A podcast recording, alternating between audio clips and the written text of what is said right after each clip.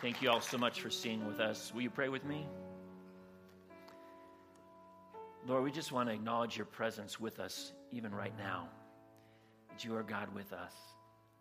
It's so good, Lord, that just as we sang um, the miracle, Lord, that you would draw us close to you, a holy God, that we can come before your altar and, and you stand there with your arms wide open to receive us. God, it's overwhelming, and we're just so grateful.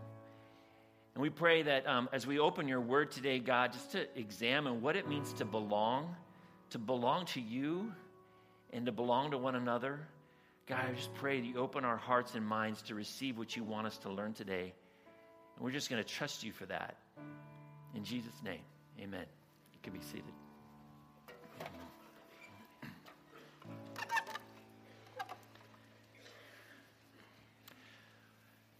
So, isn't it true that um, we all have this sense within us, this need to belong? It's like this need to, to be connected is hardwired into us. And uh, there's so many factors as to how secure we feel in our belonging. For instance, how many of you out there are either um, only children or firstborn in your family? How many? Yeah, yeah, see, I'm a firstborn. You know, we are the experimental children. Parents get their internship hours uh, in on us firstborns. And uh, we tend to struggle a lot more with our belonging, much more than the baby of the family. How many of you out there are the baby of the family? Oh, yeah, many of you. Yeah, see, you are uh, very, very connected. You were born into community, you know? Yeah, you, you just have this deeper sense of connection. You know, you grew up uh, wearing your sibling, older siblings' uh, hand me down underwear. You're more connected than you ever wanted to be. And you'll notice that I totally have neglected all of you middle children. You should be used to that by now, right? and there are many other factors that come into this. You know, like growing up in my family of origin, uh, my dad's family, they all lived in Oregon, and my mom's family, they all lived in Colorado together. And we were the only Californians. And so we grew up and we just weren't, you know, we hardly ever saw our extended family. So I remember one time in particular, um, our family, we went to go see my mom's big Italian family in Pueblo, Colorado. And uh, we went to go see her second cousin Nick's wedding. Now, half the people there were called Nick, as a matter of fact. It was very. And uh, as we got there, you know, it was just amazing. Uh, the spread of food was beautiful, and people were grabbing hands and dancing in circles and drinking lots of wine. There were Italian desserts and cookies everywhere. I'd never, ever seen so much laughter and tears and hugging and kissing. I mean, I saw one of my cousins, and he, he grabbed his grandma's face and he just kissed her on the lips. Been thinking to myself, who kisses their grandma on the lips? Ooh. but honestly, there was this weird moment, I'm telling you the truth, where I thought to myself, I want to kiss my grandma on the lips. I mean, I wanted to be so connected to my grandma that I could kiss, plant her one big Italian kiss on her face. You know, but, and I love my grandma, but I just never was that connected to her. She was so far away. And so here I was in all this big family, but I never really felt like I belonged. And then there were times when we went to go visit my dad's family in Oregon. Very different. You see, my grandpa, he was a, logger, and, and he and my grandma raised eight children, and uh, they built their own homes, they built their own churches. Many times they grew their own food. And so us Californians would show up, and there would be generations of family all around us. I mean, I had cousins coming out of the woodwork like carpenter ants, they were just everywhere. And these cousins, they teach us to, how to catch water dogs in the creek and how to cook hot dogs over an open fire and ride ATVs through the forest. You know, they were like Kentucky kinfolk. You know, they were more connected than their own brothers and sisters. And my siblings and I, we'd spend the whole week just trying to kind of fit in. But honestly, you know, we just never quite belonged like they belonged together. My family was kind of this isolated nuclear family, and we just eventually blew up. And my parents divorced when I was in high school, and our family split in half. which led to even more isolation into those wonderful high school years where you go and everybody separates in their little groups. You remember that? And there were the, the jocks and the athletes and the cheerleaders, and then there were the brainiacs and the band geeks and the cholos, and I didn't fit anywhere in any of that. And so I hung out with the leftovers. And uh, those were my people. You know, we were many colors and many different religions and all kinds of different interests. And to be honest, we didn't have a lot of things in common to connect over except for the fact that we just didn't belong anywhere else. And so, honestly, sometimes even today as an adult, you know, I walk into situations and I wonder, where do I fit? And where do I belong? And I don't think it's a stretch to say that many of you don't feel the same way. You know, I've actually had some really candid conversations with many of you that often feel like you don't fit and you don't belong. And sometimes you wonder even if you have worth. And I get it. I do. You know, in fact, there was a, a Newsweek article that came out just this past year, and it cited um, this horrible trend in Britain where uh, there were more British men that died from suicide in 2015 than all of the men who died in war since 1945. A full quarter of the men from age 20 to 34. There's a certain desperation that comes from loneliness. The main cause of this, they said, was isolation and a lack of belonging and community. And this honestly breaks my heart. And I know it breaks God's heart. But I know also that there is hope, that God is an answer to our longing for belonging. He's gone to incredible lengths to help us to belong in a significant way, and that comes through Jesus Christ. You see, when we receive Jesus Christ in our life, we have a sense of belonging that I just don't think we fully understand. We don't grasp it. And the Bible tells us that we are placed into the body of Christ. 1 Corinthians 12 27 says that all of you together are Christ's body, and each of you is a part of it. And salvation is a process of being rescued from isolation and placed into family. So, inside your um, program, you've got some message notes. I want to encourage you to take those out, and I've got something for you to fill in there. And that's this that Jesus saves us out of isolation and into community. Out of isolation and into community. And we really owe it to ourselves to fully lean into and begin to understand what does it mean to be in Christ and to be adopted into God's family. We need to know what this is and we need to engage with it. See, belonging comes from the author of life, the creator God, who himself lives in beautiful and perfect, harmonious community. And one of the greatest devastations of sin is the fact that sin isolates us from God and from one another. And with sin we comes the brokenness of pride and isolation and shame. And salvation in Christ, what it does is it restores our connection with God, but also with one another.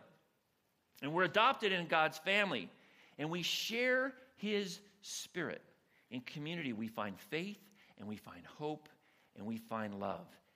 And today we're going to look at a passage that I think is just wonderful because it kind of cracks the door open into this treasure house of what it means to be long with God and one another. The passage is Hebrews 10, verses 19 to 25. So if you've got a Bible, I encourage you to open it, Hebrews 10. If you don't have a Bible, no worries. The main verses will be up here on the screens. You can follow along. And uh, if you don't own a Bible, I want to encourage you to grab one in the lobby when you head out today. We'd love to, for you to have that as a gift. So there's another point you can put on your outline, and that's this that biblical community is central to our identity in Christ. Our identity in Christ. Now, we kind of have to start with a little bit of background before we jump into this passage because I think it's important. It helps unlock the whole thing. You see, this book called Hebrews, it was written to the Jewish people or the Hebrew people who grew up in the Jewish faith, but they were beginning to kind of check out what it meant to be a Christian and to find Jesus as their Savior. And the author's explaining to them how all of the Jewish customs and, and religions and symbols all pointed to and were fulfilled in Jesus Christ. And so, here in chapter 10, specifically, what the author's talking about is the tabernacle. Here's a picture of a model of the tabernacle. It was the Jewish place of worship. So soon after the Israelites, they, they fled hundreds of years of slavery in Egypt, if you remember that. And God gave instructions to Moses to have the people build the tabernacle. See, the tabernacle would help them, help the people understand and know how to worship God in the right way. Because they had just, like I said, spent so much time immersed in the Egyptian, this pagan culture with many different, all kinds of crazy gods. I mean, we all remember what happened when Moses went up to the mountain to visit with God, right? And the people got together and they made a golden calf. They started dancing around it. Yeah, that was the first musical. Right. The very layout of the tabernacle and the courtyard itself was purposeful, made by God to teach the people about how to enter into worship with Him. The outside perimeter, as you see, was a very high wall with only one entrance because there was only one way to God through the narrow gate. And coming through the gate was significant to the Israelites because it was there that they would receive forgiveness and they would also have fellowship with God.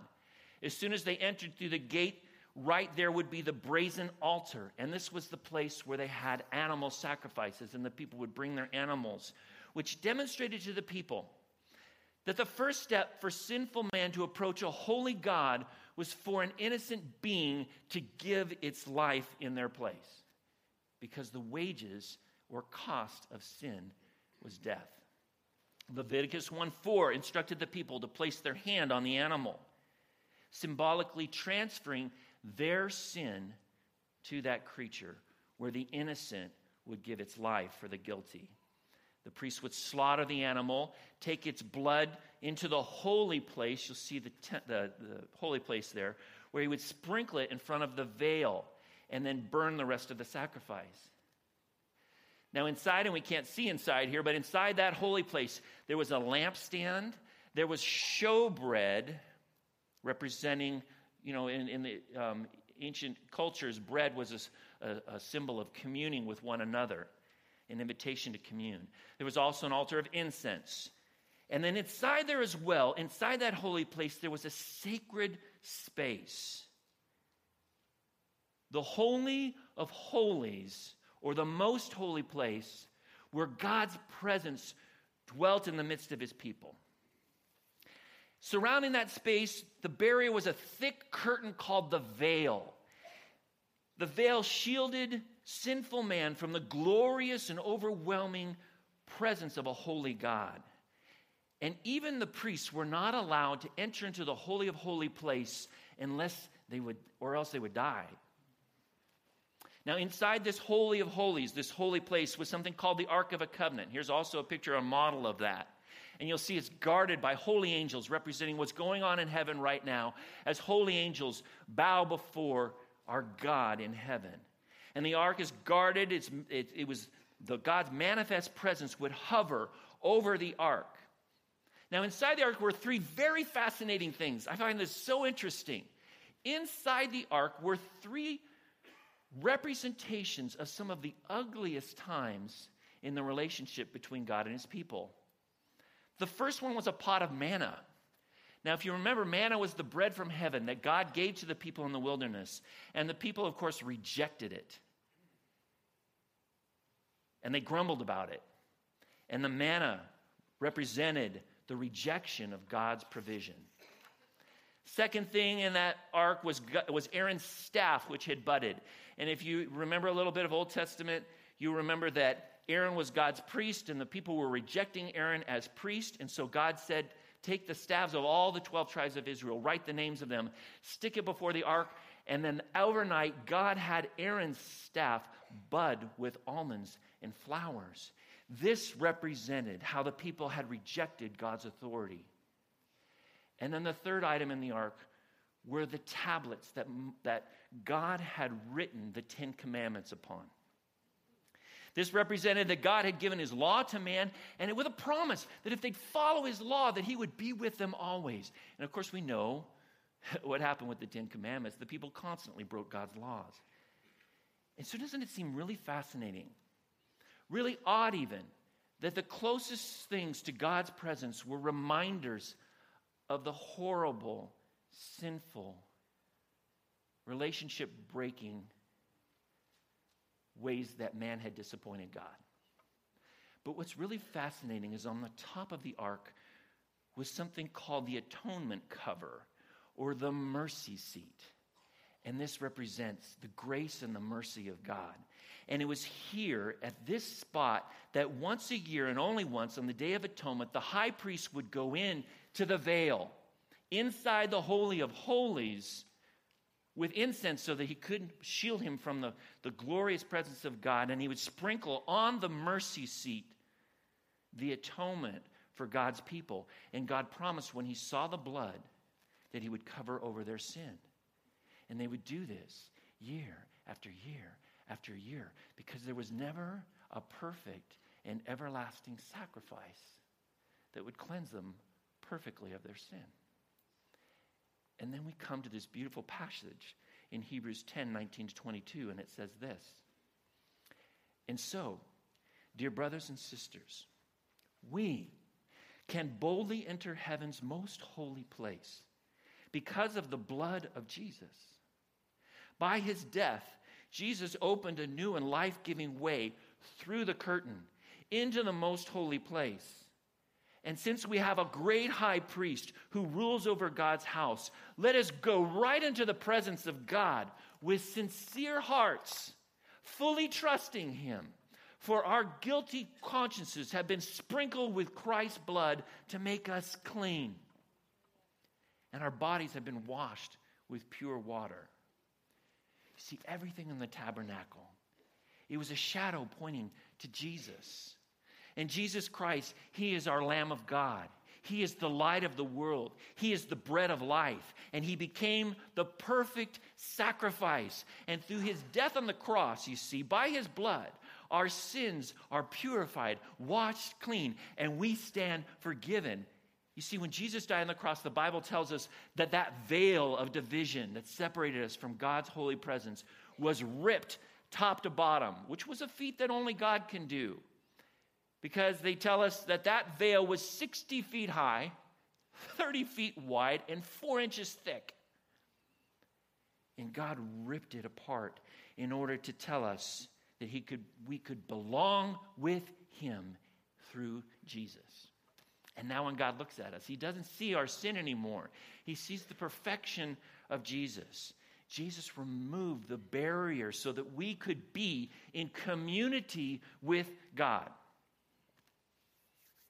We are adopted into his family.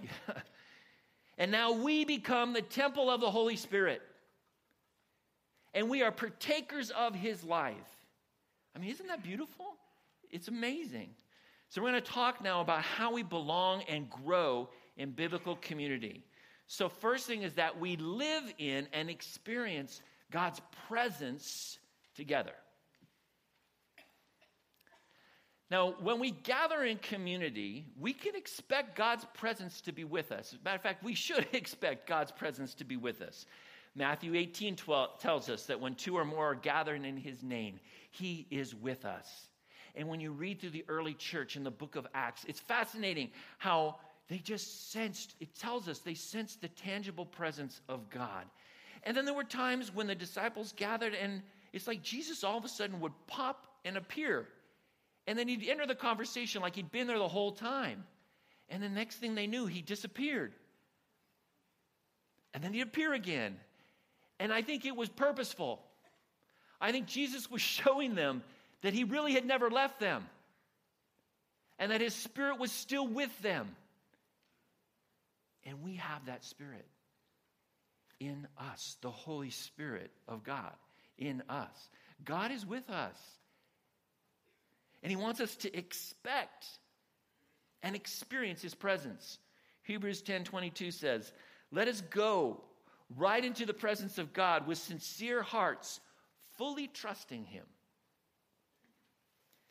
God's designed our times together when we gather to be special, to be dynamic, to be filled with His power. You know, one of the reasons that God gifted us, if you've heard of these things called spiritual gifts or spirituals, the, the, the way you translate it, it, it, it's directly tied to the Holy Spirit. And what these are, are gifts that are given to us that manifest God's power to one another. They're not self directed, they're outward directed so that God works through us to one another to build us up, to encourage us. 1 Corinthians 12 7 tells us, To each is given the manifestation of the Spirit for the common good. The Holy Spirit becomes manifest, becomes present, becomes powerful when we use the gifts that God's given us to minister to one another. And so, if someone has the gift of prayer, when they pray, God's power in some mysterious way, but God's power is unleashed through that manifestation of the Spirit in them. When someone has the gift of exhortation, when they encourage someone, spirits are lifted in an actual supernatural and different way. When someone has the gifts of hospitality and they make cookies, there's a special ingredient in there. I mean, seriously, when we eat them, we feel loved. I mean, isn't it true? and these are ways that we encounter God's presence together. Next point. We hold a confident and hopeful faith together. And we know that in this world, isn't it true, that we are constantly challenged? We live in a broken world, and even our own human nature, it tends to lead toward chaos and conflict and confrontation, catastrophe. And we need to face the battle arm in arm to remind ourselves that God's with us. Hebrews 10:23 says, "Let us hold tightly without wavering to the hope that we affirm. For God can be trusted to keep his promise. And when we gather in community and we dig into God's word together, we're reminded of God's faithfulness and his promises and his provision. Romans 10 17 tells us that faith comes from hearing the word of God. And it's so beautiful when we get together and we swap stories of how God has helped us in times of need, right? I mean, in the next chapter of Hebrews, in chapter 11, you go through roll call after roll call of all these people who did amazing things by faith when they stepped out and just believed God and took action. By faith, Abraham, dot, dot, dot. By faith, Moses, dot, dot, dot. By faith, Rahab, dot, dot, dot. On and on it goes through the whole chapter until you get to the beginning of chapter 12 where it says this in Hebrews 12 1. Therefore, since we all surrounded by such a huge crowd of witnesses to the life of faith, let's strip off every weight that slows us down, especially the sin that easily trips us up, and let's run with endurance the race that's set before us. Being surrounded by this huge crowd of witnesses, the people that have gone before us, and the people who are surrounded around us now in community it is so important in our walk and journey with God. Our faith grows in community. Reminds me of a story in the Midwest. Uh, there was a small community of farmers, and they'd come on several years of severe drought, and it was really getting to a dire place because they needed the rain to keep their crops vital, to provide for their livelihood. So a local pastor gathered, you know, called people together for a prayer meeting. And as they gathered on the, on the steps of that country church, the pastor looked out and he got ready to speak and pray. And he spotted a little girl in little yellow rain boots carrying a red umbrella. And he got a lump in his throat.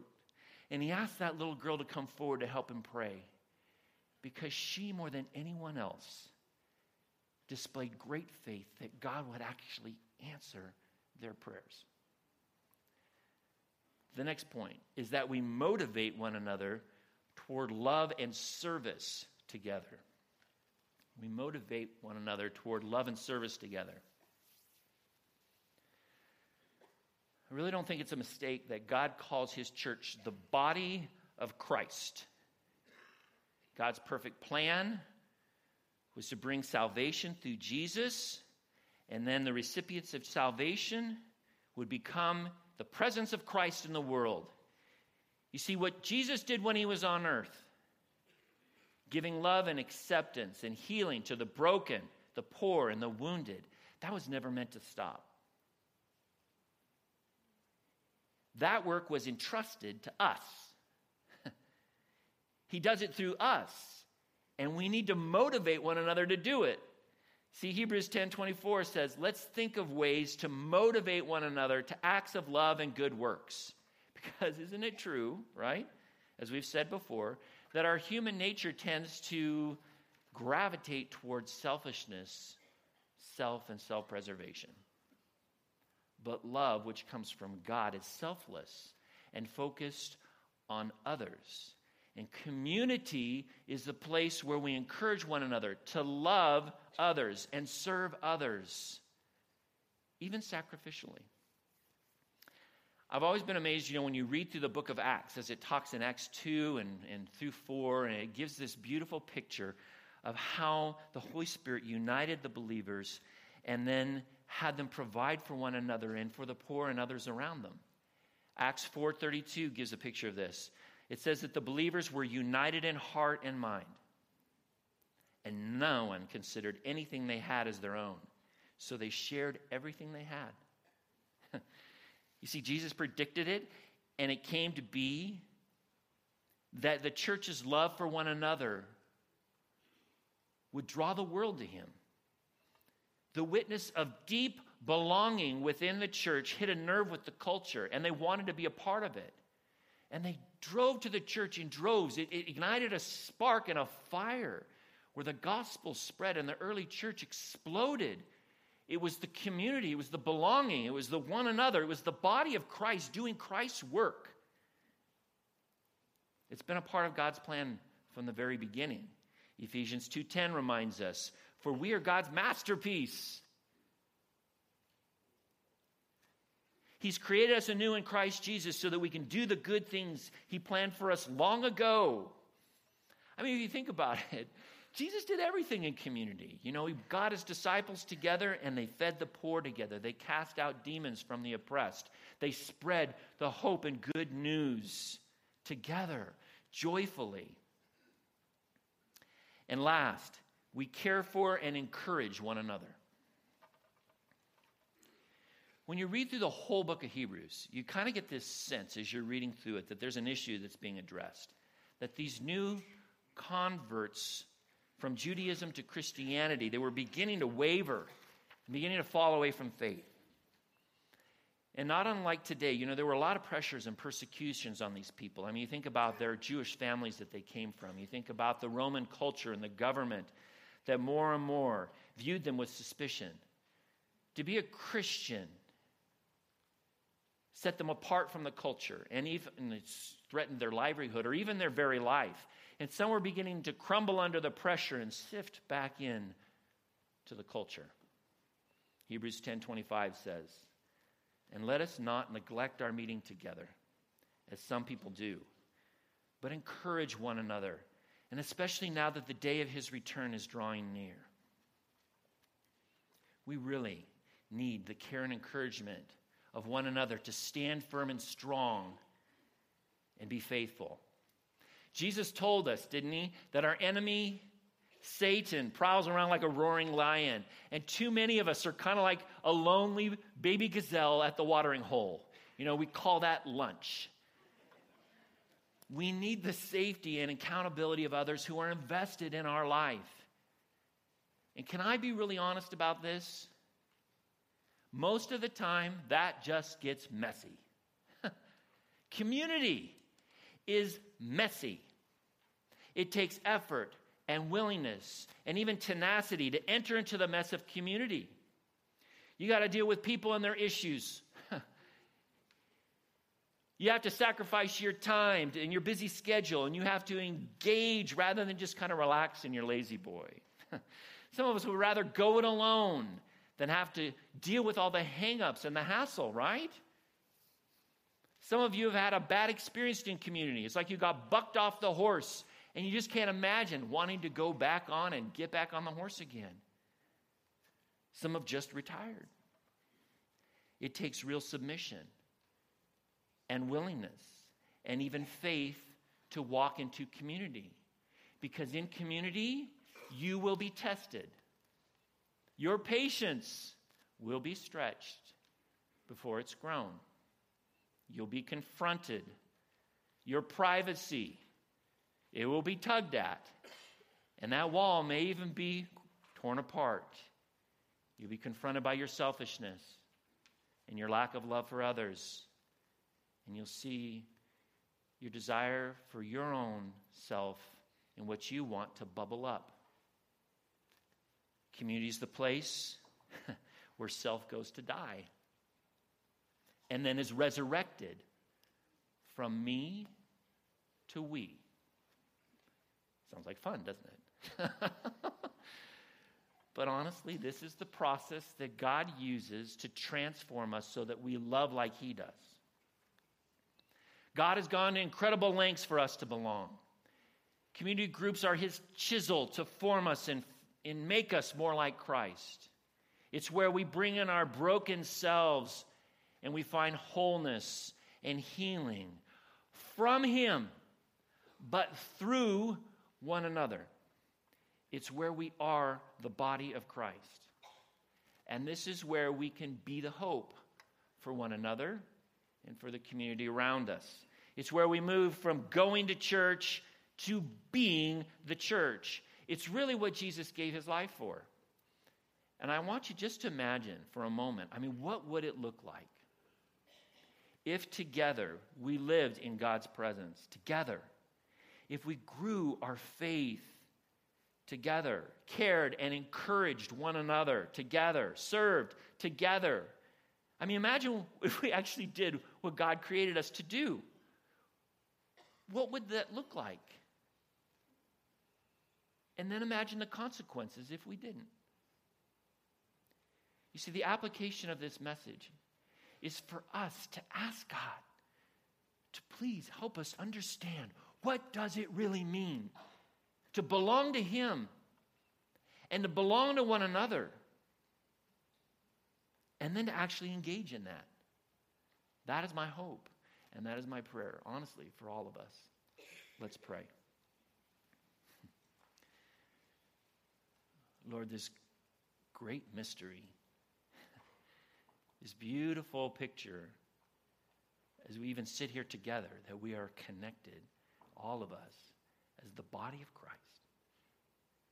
So many layers of what that means and what a privilege it is to be part of that. And there's so many things that we can learn, God. I pray you help our hearts to lean into that, to understand it, to be willing to engage with that so that we could see what you want to do in and through us. We invite you, God, to make something beautiful of our lives together. In Jesus' name, amen.